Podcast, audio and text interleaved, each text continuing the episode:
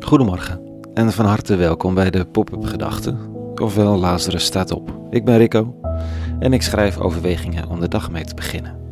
Vandaag met de titel De droom van eenheid. Pop-up Gedachten donderdag 20 mei 2021. Eenheid, één zijn. Het zal niet makkelijk om zelf een mens uit één stuk te zijn Laat staan om een eenheid te vormen met anderen. Waar vind je nou gelijkgestemden waarmee het echt goed is? Hoe vaak zit je niet in een veronderstelde eenheid, een gemeenschap, een werkplek waar de eenheid kunstmatig of noodgedwongen is? Zo van ja, je hebt nou eenmaal werk nodig, maar erin geloven. En dat geldt toch ook voor de anderen? En zo'n kerk? En natuurlijk zijn er goede dingen, maar eenheid, het is er minstens een zootje als bij de kibbelende buurtvereniging. En nog een beetje erger ook, want het gaat om grote zaken. En dan steekt dat klein menselijk gedrag er zo schril bij af. We worden een beetje uit elkaar getrokken tussen eenheid en uniciteit. Tussen gedreven idealisme met mensen die dat begrijpen. En de behoefte aan een brede familie waar je niets hoeft. Maar ja, als die familie dan fundamenteel anders lijkt te denken, wordt het lastig. Oh, en in die gedreven groep idealisten zit ook altijd wrijving. Want je wil het beste, ja, zie dan maar eens harmonie te houden. En dan heb ik het nog niet eens over de eenheid van het huwelijk, waarvan de houdbaarheid volgens de cijfers ook niet meer is wat het geweest is. Op zijn zachts gezegd.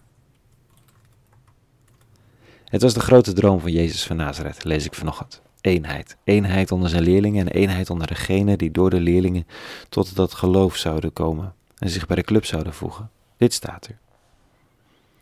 Opdat zij alle één mogen zijn, zoals u, Vader, in mij en ik in u. Dat ook zij in ons mogen zijn, opdat de wereld geloven dat u mij gezonden hebt. Ik heb hun de heerlijkheid gegeven die u mij geschonken hebt, opdat zij één zijn zoals wij één zijn, ik in hen en gij in mij. Opdat zij volmaakt zijn en de wereld zal erkennen dat u mij hebt gezonden en hen hebt liefgehad, zoals u mij hebt liefgehad. Het refrein van dit fragment uit een gebed van Jezus is eenheid, één zijn. En niet zomaar, een eenheid zoals die van Jezus van Nazareth en de eeuwige zelf. De man van Nazareth die zegt, ik doe alleen wat ik de Vader heb zien doen. Ik kom alleen brengen wat hij te brengen heeft. Wie mij gezien heeft, heeft de Vader gezien. Dat is nogal wat. Wat is er zo briljant aan eenheid dat het overtuigend is? En waarom mist het zo? Gisteren sprak ik nog iemand die vanuit een volstrekt seculiere omgeving regelmatig naar een kerk ging in Amsterdam. Hij zei: Het is alsof het hier de enige plek is in mijn week waar er serieus over het leven wordt nagedacht en doorgesproken.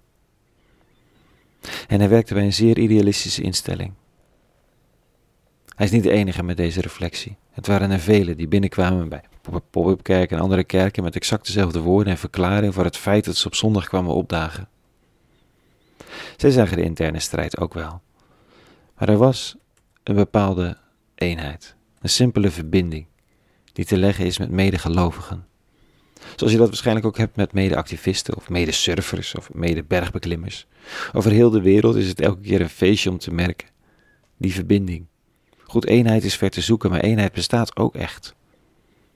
Wie zich dan dieper in lokale materie ingraaft, komt allerlei chaos en strijd tegen, maar die eerste ontmoeting en herkenning, waarmee we onthaald worden omdat je in hetzelfde gelooft.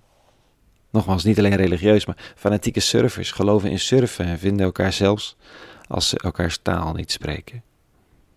Die eerste herkenning is fantastisch. Het geeft je een plek in de wereld en het levert inderdaad geloofwaardigheid op. Voor dat waar je voor staat, het maakt de community aantrekkelijk. Er is eenheid en binnen die eenheid is er een hoeveelheid strijd te vinden waar soms de honden geen brood van lusten. Toch heft die de eenheid niet op zoals mijn innerlijke strijd mijn eigen eenheid niet oplost. Van mezelf als mens. De vraag van de dag is: lukt het om die eenheid te blijven waarderen en voeden en niet het op te geven, omdat de interne strijd zo pijnlijk kan zijn, om te zien of mee te maken? Dankbaar voor de eenheid die er is, voeden van de eenheid die er kan zijn en soms de strijd voeren als het niet anders kan, omdat het de relatie kan verdiepen en soms omdat het domweg niet anders is. Tot zover vanochtend over eenheid, strijd, rust, verlangen en de droom van de man van Nazareth. Morgen weer een nieuwe pop-up gedachte. Voor nu, vrede gewenst en alle goeds.